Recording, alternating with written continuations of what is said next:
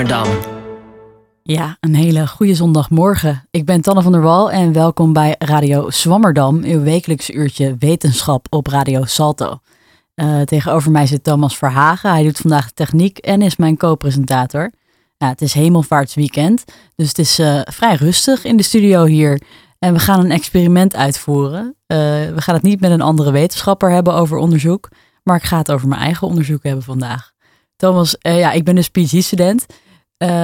Thomas, wat zijn jouw ambities? Want jij studeert nu nog. Heb jij de ambitie om te gaan promoveren? Nou, eerlijk gezegd heb ik nog geen idee wat ik precies wil.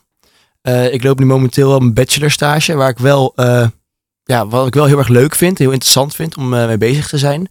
Dus ik zit wel te overwegen om misschien verder te gaan in de wetenschap, maar ik zou het echt nog zeker niet zeker weten. Ja, ik denk dat ik het toen ook nog niet helemaal zeker weet. Dat is helemaal niet gek. Het woord is de afgelopen paar weken ook een aantal keer gevallen in het nieuws, promovendi. Twee weken terug schreef de NOS namelijk het volgende. Voor het eerst promoveren meer vrouwen dan mannen aan Nederlandse universiteit. In het afgelopen studiejaar zijn aan Nederlandse universiteiten 2612 vrouwen gepromoveerd en 2607 mannen. Voor het eerst is het merendeel van de promovendi vrouw, blijkt uit cijfers van het CBS. Een jaar eerder was het verschil al bijna verdwenen. Toen was het 49,7% van alle geslaagde vrouw. Het aantal promoties neemt al jaren toe, net als het aandeel vrouwen. De studierichting Gezondheidszorg en Welzijn is verantwoordelijk voor 38% van alle promoties. Daarin zijn vrouwen veel werkzaam en sinds 2006 hebben vrouwen daar al de overhand. Van alle gepromoveerde academici was bij die studierichting 60% vrouw in het afgelopen studiejaar. Ook bij de alpha- en gamma-studierichtingen zijn vrouwen in de meerderheid. Alleen bij de beta-studies zijn mannen sterk oververtegenwoordigd. Een kleine 38% van de promovendi is daar vrouw. Maar opmerkelijk genoeg is bij het overige personeel aan de universiteit de verhouding tussen mannen en vrouwen verre van gelijk. Vorig jaar was voor het eerst meer dan een kwart van de hoogleraren aan Nederlandse universiteiten vrouw. Het landelijk netwerk vrouwelijke hoogleraren sprak van een mijlpaal. Ja, ik val dus uh, officieel onder de groep vrouwelijke promovendi in de beta-wetenschap, uh, waar we dus nog niet in de meerderheid zijn. Ik doe mijn promotieonderzoek aan de Universiteit van Amsterdam bij de faculteit Natuur en Wiskunde aan het SILS, ofwel het Swammerdam Instituut for Life Sciences en het klinkt misschien alsof wij daar als Radio Zwammerdam direct aan verbonden zijn, uh, maar dat is niet zo. Amsterdam houdt gewoon heel erg van meneer Zwammerdam. Vandaag wil ik jullie graag een kijkje geven in de werkweek van een PhD-student en gaan we kort in op de visie op de wetenschap van de nieuwe generatie. Ik noem deze uitzending vandaag dan ook Lessen van de jonge wetenschapper. Nou, dat gezegd hebbende uh, gaan we even naar mijn week kijken. En daarvoor gaan we terug in de tijd naar maandagochtend. En ik begon mijn week met koffie. Uh, goedemorgen, het is uh, maandagochtend. Het is half negen en uh, ja, het eerste wat ik dan eigenlijk doe is dat ik een koffie ga zetten.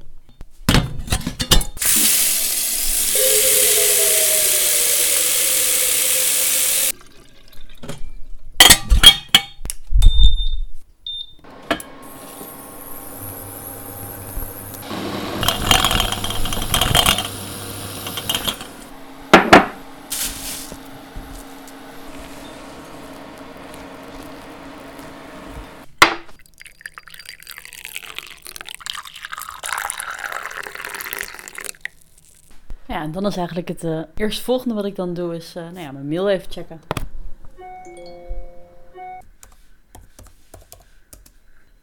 Ja, dat doe ik dan meestal nog thuis. Dat is ook wel een beetje een restantje van het thuiswerken in de coronaperiode, toch?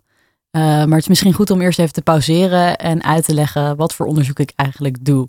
Ik kijk naar borstweefsel en dat doe ik op een zogeheten fundamenteel niveau borsten zijn een heel bijzonder orgaan. We hebben het hier twee jaar terug ook al een keer over gehad op de radio.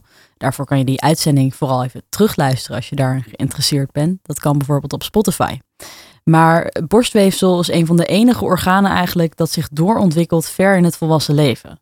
En het is in die zin dus ook een heel dynamisch weefsel te noemen. Ehm, denk daarbij bijvoorbeeld aan je menstruatiecyclus, maar ook het verschil tussen de puberteit en een zwangerschap of lactatie. Nou, om die ontwikkelingen mogelijk te maken zijn er allerlei processen in cellen gaande die zorgen dat dat weefsel als één geheel kan functioneren en bijvoorbeeld groeien of kan lacteren.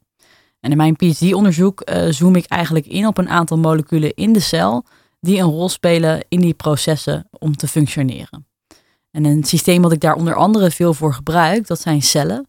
Um, dat zijn vaak humane cellen, net als dat wij in ons lichaam hebben. Die komen ook oorspronkelijk uit een lichaam. Uh, maar we groeien die op, um, op plastic in het lab. Dat noemen we dan in 2D groeien. Uh, want we groeien ze plat. Dus uh, ze groeien niet in 3D zoals ze dat misschien in een menselijk lichaam doen. Dat kan wel, maar in, in mijn geval werk ik daar weinig mee. En eh, voor het groeien van die cellen sta ik minstens drie keer per week in een ruimte die we de celculture noemen. Dus het is ook niet zo gek dat toen ik eenmaal op het lab aangekomen was op maandagochtend, ik dan als eerste even bij mijn cellen ga kijken. Ja, hallo. Ik ben nu net de celculture binnengelopen. En um, dat is een kleine ruimte. Die zit afgesloten en daar werken we uh, met onze cellen. En dat zijn de cellen die normaal in ons lichaam groeien. Uh, maar in dit geval doen we daar experimenten mee. Ja, nou is het vandaag een best wel um, bewolkte, regenachtige dag. Maar uh, het kan hier soms erg warm zijn. Er staat hier redelijk wat apparatuur. Dat produceert allemaal vrij wat hitte. En als ik binnenloop aan mijn linkerhand zie ik meteen vier incubatoren. Daar groeien we onze cellen in. cellen groeien fijn bij een hogere temperatuur, zoals er ook in ons lichaam is. Dus we groeien die cellen bij 37 graden Celsius. En um, ehm, 5% CO2 voegen we daaraan toe.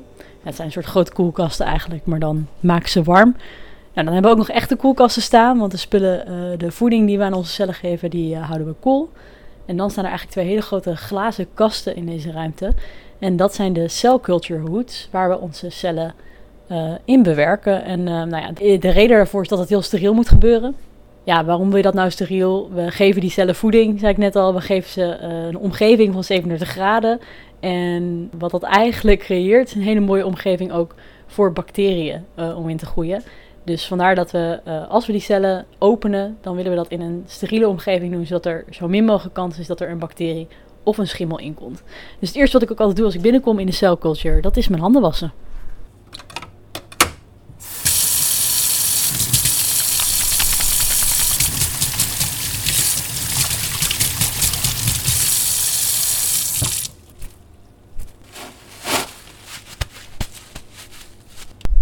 Ja, nu dat is gedaan, uh, kunnen we de cel uh, culture hood aan gaan zetten. Dus hoe dat eigenlijk werkt, is dat dat een uh, luchtstroom creëert binnen die glazen kast. En dat zorgt ervoor dat er geen lucht van buiten meer binnen kan komen, waardoor we in een steriele omgeving werken. Nou, als we die aanzetten, dan geeft het een hele harde piep. En die zetten we dan meteen altijd even uit. en dan hoor je de luchtstroom, als het goed is, al opstarten.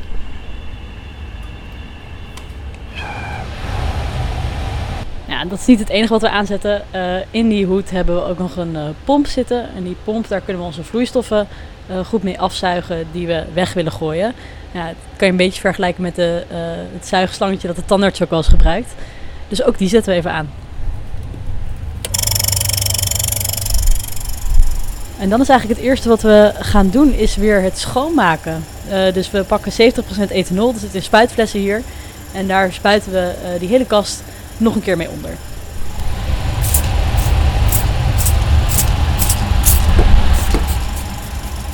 Ja, en dan pak ik eigenlijk, voordat ik echt aan de slag ga, pak ik altijd eventjes ehm, uit de koelkast pak ik de voeding die ik nodig heb voor mijn cellen. Ook dat spuit ik dan af uh, met ethanol voordat ik het ergens inzet. Ja, die cellen die, die groei ik dan dus inderdaad. En uh, die zet ik door, zoals we dat noemen. Wat wil zeggen dat we ze eigenlijk wat meer ruimte geven en nieuwe voeding. Nou, deze week ging ik er geen experiment mee doen, dus dan is het eigenlijk alleen maar het onderhouden van die cellen. Wel ging ik alvast een experiment voorbereiden voor de week daarop. Inmiddels ben ik in het lab aangekomen. Daar moet ik eventjes een klein testje doen uh, voor volgende week alvast als voorbereiding. Ik heb uh, een experiment dat ik volgende week wil doen. Uh, waarvoor ik eventjes van wat DNA wil kijken of het inderdaad de grootte heeft die ik verwacht. Dus of het een goede hoeveelheid DNA is. En wat we daarvoor doen is dat we dat DNA eigenlijk, dat is een molecuul, dat pakken we en dat nou ja, DNA heeft een negatieve lading. En wat we dan doen is we stoppen dat DNA in een soort gel. die gel die heeft allemaal poriën. Nou ja, dat DNA, daar zetten we stroom op en dan gaat dat DNA met zijn negatieve lading probeert naar de positieve lading toe te werken door die poriën in die gel. Nou, hoe kleiner je stukje DNA, hoe sneller het eigenlijk door die poriën heen komt. En uh, op die manier kunnen we dan daarna bekijken ja, onder een soort speciale UV-bak noemen we dat. Uh, daar kunnen we het DNA mee aankleuren. En dan kunnen we kijken waar op de gel dat DNA is uh, geëindigd. En dat zegt ons dan iets over de grootte van dat DNA. Dus we gaan eerst eventjes een gelletje maken. En daar pakken we een glaasje voorbij. En dan wegen we eerst eventjes poeder af. Dat gel, dat is een agarose gel heet dat. En dat krijgen we in poedervorm. Daarvoor lopen we even naar de weegkamer nu. Daar staat ook onze min 80. Dus dat is het uh, geluid wat je hoort op de achtergrond. Uh, en de min 80 is eigenlijk dus gewoon een vriezer uh, die min 80 vriest. Want daar bewaren we veel van onze samples. Blijven heel goed bewaard op min 80 graden.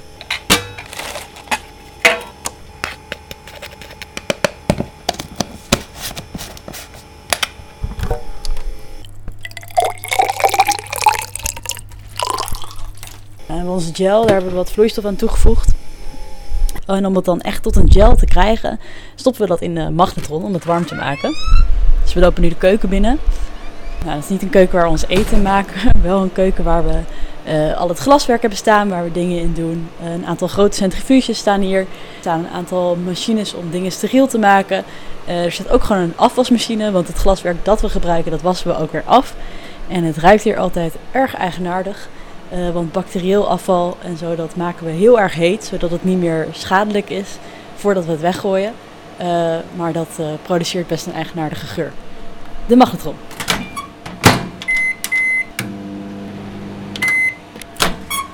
Ja, dan hebben we eigenlijk nu het jelletje klaar. Nou, dat ga ik dan nu gieten in een, um, in een mal. Dan laten we dat 30 minuten stollen en dan kunnen we het DNA erop runnen. En dan uh, kunnen we straks bekijken uh, wat eruit komt. Ja, het jelletje heeft inmiddels gerund en ik sta nu voor de UV-bak. En dan um, kan ik nu kijken hoe dat eruit ziet. Ja, dat DNA dat kunnen we dus aankleuren. en UV-licht die um, laat dat dan zien. Nou, UV-licht is natuurlijk voor de mens niet zo goed. Dus ik werk nu met handschoenen aan, maar ook met een hele grote kap voor mijn gezicht. Zodat de UV-straling mij in ieder geval niet nadelig kan beïnvloeden. En dan kunnen we via een computerscherm zien hoe het er dan uitziet. Zie ik inderdaad dat DNA wat ik verwacht te zien van een grootte van ongeveer duizend bazenparen. DNA bestaat uit bazen, uit lettertjes. En dat klopt inderdaad. Dus volgende week kan ik in ieder geval door met dit experiment. Ja, en verder bestaat zo'n dag dan eigenlijk ook wel heel veel uit. bijvoorbeeld stagestudenten begeleiden, kleinere taken in het lab, maar ook veel literatuur lezen bijvoorbeeld. Dus dan gaan we door maar naar mijn dinsdag. Die begon opnieuw met koffie, maar er zal ik niet weer een uh, eh, ASMR-achtig reportage aan wijden. En thuis, want ik moest een presentatie voorbereiden voor die middag. Maar ik heb in die tijd ook nog even kort wat analyse gedaan voor een zogeheten RNA-seq-experiment, wat al een tijdje loopt. Uh, dat soort analyses kunnen best ingewikkeld zijn. Het zijn vaak grote datasets en het is best wel een continue struggle van vooruitgang en vastlopen. Uh, maar hier een klein stukje over mijn verwondering. En misschien eerst even wat uitleg. Al onze cellen bevatten DNA, eigenlijk het receptenboek voor je cel. En van dat DNA kan een cel dan kiezen wat ze willen maken. Dus elke cel maakt misschien net iets anders. Je kan daar RNA van maken van DNA. Dat is een molecuul dat op DNA lijkt, maar nodig is om het DNA naar een product te vertalen. Dus om dat eten te maken. Dat is eigenlijk het ingrediënt misschien wel. En de hoeveelheid RNA van bepaalde genen, eigenlijk verschillende recepten in je DNA, dat zegt iets over een cel. En dat is eigenlijk wat we meten bij RNA-seq. Dus hoeveel bepaalde RNA-moleculen zo'n cel tot expressie brengt, noem je dat dan. En dan kunnen we ja, daar iets over die cellen zeggen. Hallo, daar zijn we weer. Het is 11 uur s ochtends en ik uh, zit nog aan de keukentafel. Ik uh, heb net de presentatie afgemaakt voor vanmiddag, waarin ik wat plannen wil bespreken voor, wat komende experimenten. En nu ben ik eigenlijk nog wat RNA-seq-analyse aan het doen. Nou, dat is een ingewikkelde analyse, maar er zijn toch wel weer een aantal dingen wonderbaarlijk aan. Bij zo'n RNA-seq-analyse wil je eigenlijk kijken naar alle DNA wat er in de cel zit. Ons genoom heet dat. En uh, nou, zo'n menselijk genoom, dat heb ik nu openstaan. Het staat hier voor me open. Het ziet er natuurlijk op het zicht niet heel boeiend uit. Het zijn een aantal lettertjes. Maar dat is dus maar 2,1 gigabyte. Dus met 2,1 gigabyte heb ik het hele menselijke genoom op mijn computer. En dat is dan toch wel weer heel mooi, vind ik. Ik ga even verder aan deze analyse. En dan spreek ik jullie straks weer. Ja, die dinsdag die eindigde met onze wekelijkse werkbespreking. Uh, die duurt twee uur, elke dinsdagmiddag. En iedere week presenteert daar dan een ander iemand uh, zijn of haar werk. Ook onze stagestudenten die doen daarin mee. Uh, dat kunnen dan soms veel resultaten zijn, maar soms ook problemen, dingen die misgaan en die dus troubleshooting nodig hebben. Want er gaat nog wel eens iets mis in het lab. in mijn geval presenteerde ik deze dinsdag plannen voor de komende weken en legde ik eigenlijk een nieuwe aanpak aan en keuzes in het experimentele design legde ik voor aan de groep. Dan komen we alweer bij woensdag, Hump Day, of in deze hemelvaartsweek alweer de laatste werkdag van de week. En dit was echt zo'n dag waarvan je dan hoopte dat hij heel productief gaat zijn, maar wat dan toch ergens tegenviel, omdat alle tijd een beetje opgeslokt werd door hele kleine dingetjes. Um, cellen die hebben ongeveer drie keer per week nieuwe voeding nodig, dus mijn dag die begon weer in de celculture. En toen volgden er eigenlijk veel meetings kwam even bijeen met de PhD Council. Dat is een adviesraad van PhD-studenten binnen het Sales Instituut. Ehm, voor een congres wat we in juni organiseren. Ik had ook een meeting met collega's over het vervolg van het RNA-seq-experiment. En er kwamen twee wetenschappers van het uh, Nederlands Kankerinstituut langs om te overleggen over wat praktische problemen bij experimenten um, die erg uh, op onze experimenten leken. Dus dat was eigenlijk een goede samenwerking. Nou, de donderdag die was hemelvaart, dus die was helemaal vrij. En dan wel de vrije dag uh, op vrijdag dan ja, voor de UvA dus um, ook eigenlijk gesloten is, uh, ging ik toch even langs het lab. Want cellen die doen niet aan lange weekends, dus die hadden toch wat voeding nodig. Um, ja, het is nu vrijdag. Dat is eigenlijk een vrijdag, de dag na hemelvaart. Um, maar cellen die stoppen helaas niet met groeien. Uh, en die hebben ook wel eten nodig. Of uh, nou ja, nieuw medium zoals we dat dan noemen. Um, dus dat ben ik vandaag even kort doen. Uh, even naar de cellen kijken. Dan kijk ik altijd even onder de microscoop hier. Um, hoe ze er dan uitzien. En dan kijk je bijvoorbeeld, nou ja, ten eerste dus of er geen bacteriën in groeien. Um, maar verder ook uh, hoeveel cellen uh, er zijn gegroeid. Als er te veel cellen aan het groeien zijn, dan wil je ze misschien wat meer ruimte geven. en ik geef ze dus eventjes vers medium. zodat ze kunnen blijven groeien over het weekend. ja, zoals je al hoort, staat de celculture aan.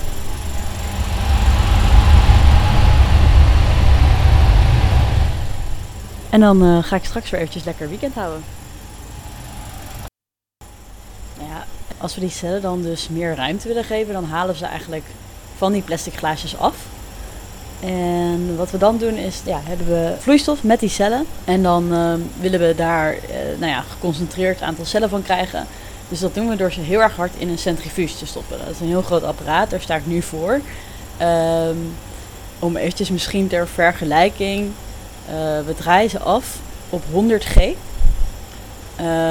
de gemiddelde kermisattractie die ronddraait, nou die zal denk ik uh, rond de 1 G zijn misschien. Dus dat is best wel hard.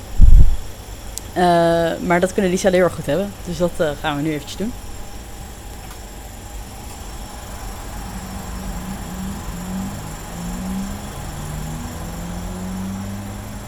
Ja, en ter vergelijking, dat is dus uh, 1000 rotations per minute.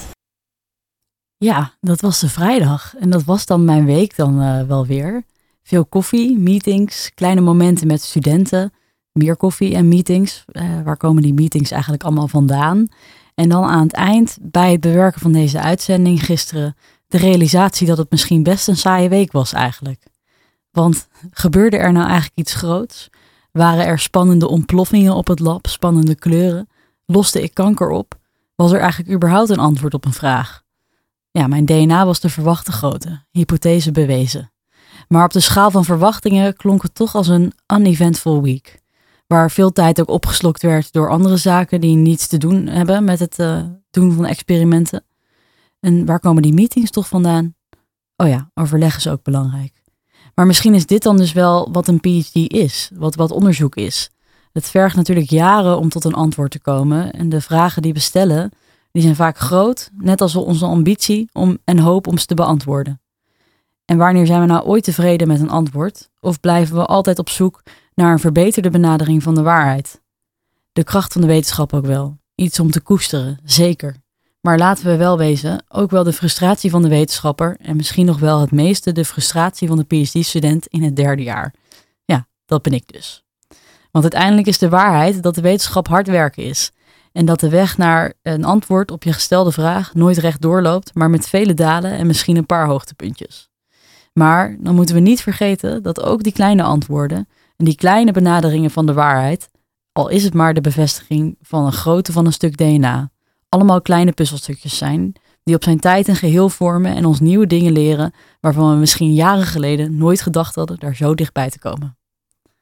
Ja, dat was mijn eigen reflectie op mijn week, maar ook het doen van uh, onderzoek. En uh, die eeuwige mogelijkheid voor nieuwe vragen, voor nieuwsgierigheid, voor het durven vragen, ja, dat is wel wat ik mooi vind aan de wetenschap. En ik uh, vroeg ook wat redactieleden wat zij nou van de wetenschap vonden, wat ze mooi vinden aan de wetenschap. Dus laten we daar even naar luisteren. Ik ben Joost, ik ben masterstudent filosofie en daarnaast volg ik een schrijfopleiding. En wat ik het mooie vind aan wetenschap is eigenlijk wat het met schrijven gemeen heeft. En dat is simpelweg dat het een zo nauwkeurig mogelijke beschrijving van de werkelijkheid probeert te geven. En soms helpt dat me ook om dingen die in mijn dagelijks leven gebeuren uh, anders of beter te begrijpen. Een zo'n voorbeeld in het dagelijks leven is bijvoorbeeld het idee van de Duitse filosoof uh, en antropoloog Helmoet Plessner. En dit idee past een beetje binnen de fenomenologische stroming binnen de filosofie. En Plessner zegt dat huilen in zekere zin hetzelfde als lachen is. En dat komt omdat er in beide gevallen iets gebeurt, iets grappigs of iets verdrietigs. En dat je ratio eigenlijk niet weet hoe het erop moet reageren. Dus normaal reageer je er met woorden of met een gebaar op. En in deze situaties lukt dat niet. En precies op dat moment welt er vanuit je lichaam uh, lachen of huilen op. Je kan het niet controleren. En het grappige eraan is, is dat het juist vaak de beste of, of, of meest waarheidsgetrouwe, meest essentiële reactie is op hetgeen dat er gebeurt. Hey Tanne, je vroeg ons voor je uitzending uh, een fragment op te nemen over wat wij mooi vonden aan de wetenschap. Nou, nou is er echt heel veel wat ik mooi vind aan de wetenschap en wat het me allemaal gebracht heeft. En daar zou ik uh, nog heel lang over kunnen praten. Uh, maar de wetenschap is voor mij de afgelopen maanden ook best een worsteling geweest. Namelijk die met mijn scriptie. Dus besloot ik voor je een opsomming op te nemen over die scriptie. Wetenschap is duizend artikelen open hebben staan, een Word-bestand verliezen, paywalls van tijdschriften waar jouw universiteit niet op is geabonneerd, net die ene pagina die mist in Google Books. Na verloop van tijd de namen kennen, hoe die namen zich tot elkaar verhouden, hun meningen en hun vragen, en dan je eigen vragen. Heel even, een klein beetje gelijk hebben, het allemaal begrijpen en dan toch weer verdwalen. Het slepen, het nooit affen, toch ergens een punt achter moeten zetten. Dat verdomde getwijfel de hele tijd. Water drinken, wandelen, koffies, omdat er naast de universiteit in Italiaan zit ook veel tiramisu. Een chille vertaalmachine, YouTube voor heldere uitleg over die ene theorie, of voor een Italiaanse oma die pasta rolt. WhatsApp op je computer hebben, vinden dat het eraf moet, het toch houden. Op je werk uitleggen waar je over schrijft, je vader het nog eens uitleggen, advies van je moeder. Hou het simpel. Opschrijven, het opschrijven. Schrijf het op. Het hoeft niet perfect. Gewoon afmaken. Later aanpassen kan altijd. Straks lever je het in. 1 augustus ga je op vakantie. Het mooie aan de wetenschap en wat ik erg bewonder is de samenwerking die erbij komt kijken. In een lab of onderzoeksgroep wordt er erg veel samengewerkt en worden ideeën door meerdere mensen beoordeeld. Dit is vaak nodig omdat bepaalde technieken onwijs specifiek zijn of onderzoek doen heel veel tijd kan kosten. Maar wetenschappers weten deze problemen te tackelen door samen te werken. Je bouwt als wetenschapper ook altijd verder op onderzoeken van andere wetenschappers. Eh, en hopelijk zullen ook andere wetenschappers verder bouwen op jouw onderzoek. Je neemt het soms voor lief, maar het samenwerken op deze schaal heeft ons als mens in staat gesteld om ongelooflijk veel kennis te vergaren. Ja, en tijdens deze werkweek uh, sprak ik ook onder wat koffie eventjes met een PhD-collega van mij binnen het SAILS, het Swammerdam Instituut for Life Sciences dus, over de wetenschap en haar visie op de uh, academische wereld. Ja, ik ben PhD-student en net een halfjaartje bezig um, in een onderzoeksgroep uh, aan de UvA bij Sales. Um, maar het is, mijn project is best wel uh, multidisciplinair. Dus ik werk ook samen met andere researchgroepen in sales, maar ook buiten sales. Ja, en ik vroeg haar nou uh, wat zij mooi vindt aan de wetenschap. En wat de reden was om die keuze te maken om dus in ieder geval vier jaar aan één onderwerp te wijden. Ik denk de, dat je zelf de diepte in kan duiken. Want ik heb ook buiten uh, de academische wereld gewerkt. En in, een, ja, in zo'n wereld is het vooral heel erg oppervlakkig. Tenminste, dat was bij mijn onderzoekswerk heel erg oppervlakkig soms. En als ik de diepte in wil duiken, dan moest dat wel iets zijn waar je en ja, echt geld mee kon verdienen of waar dingen mee verbeterd werden. Nu is dat bij de UvA natuurlijk ook zo, of bij de universitaire wereld. Um, maar je kan toch meer je eigen interesses opzoeken. En dat vind ik, uh, die vrijheid vind ik heel fijn. Ja, maar een PhD is misschien ook wel het eerste moment in de wetenschappelijke opleiding um, waar je de academische wereld in zijn geheel meekrijgt. Met al zijn mooie en minder mooie kanten. Uh, en hier zullen we het zo ook nog verder over hebben. En ik, ik vroeg uh, wat zij nou misschien zou willen zien veranderen binnen de academische wereld. Ja, hoe voel je je eigenlijk binnen de academische wereld als jonge wetenschapper?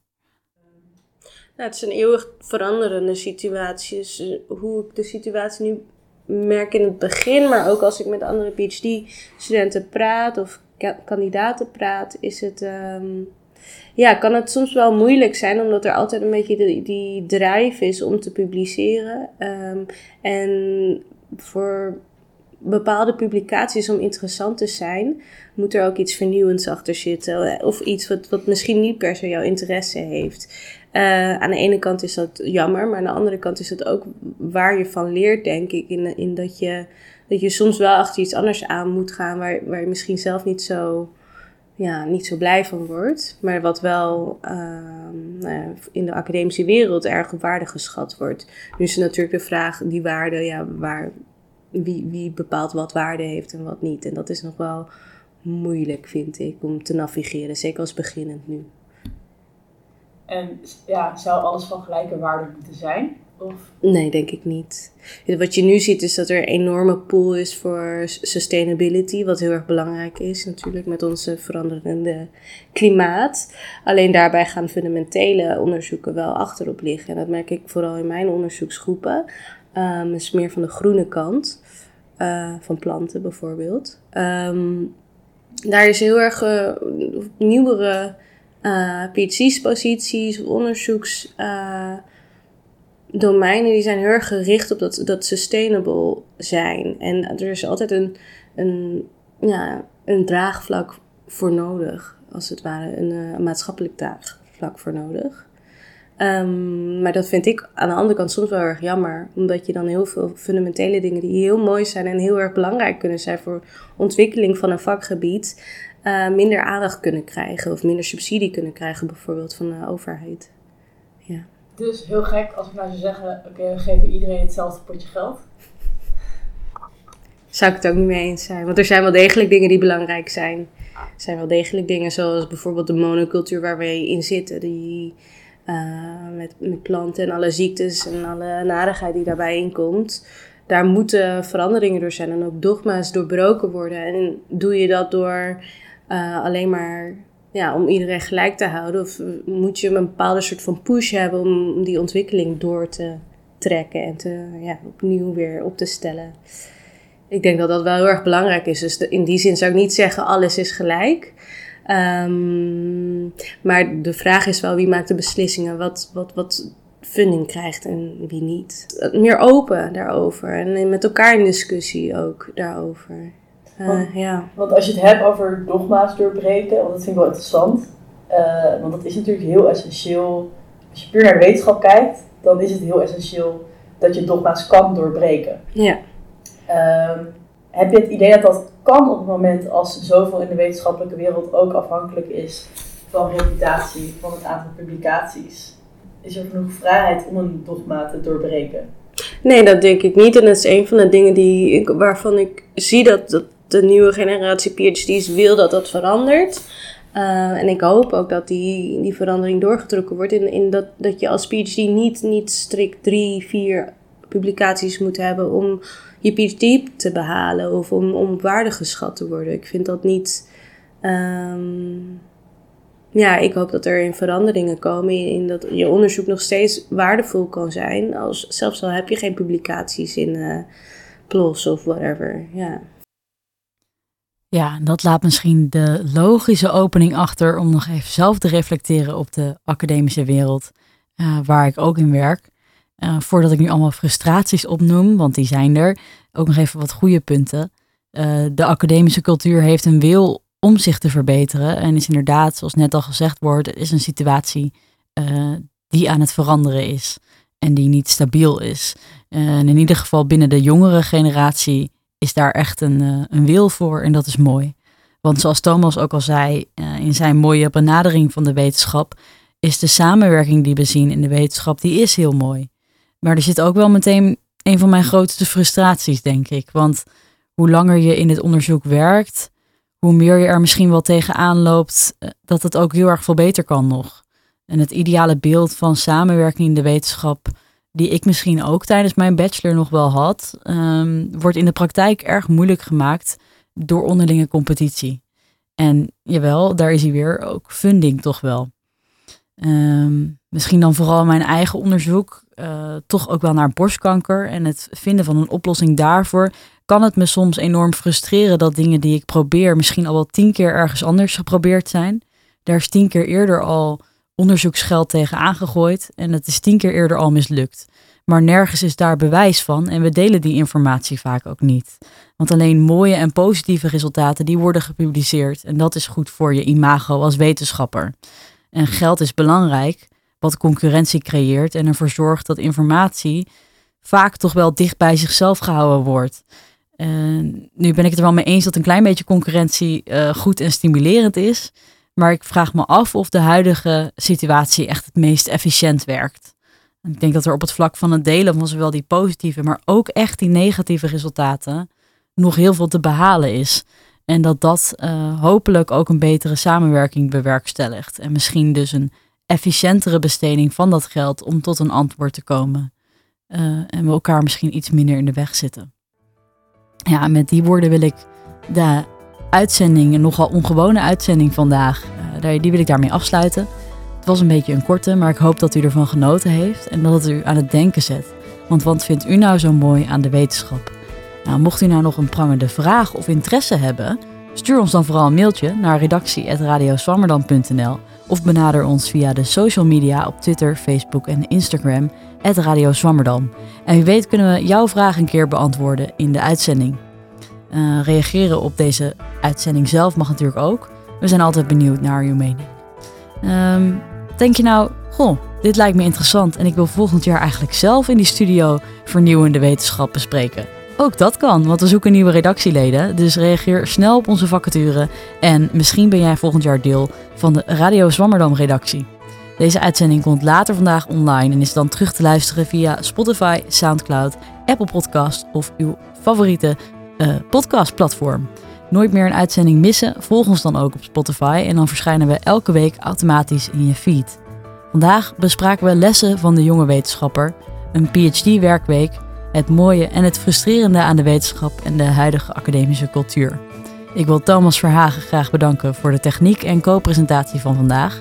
En ook de overige redactieleden en collega's wil ik bedanken voor hun bijdrage aan deze uitzending. Ik ben Tanne van der Wal en u luisterde naar Radio Swammerdam. En voor u wens ik u graag een hele fijne zondag en bedankt voor het luisteren.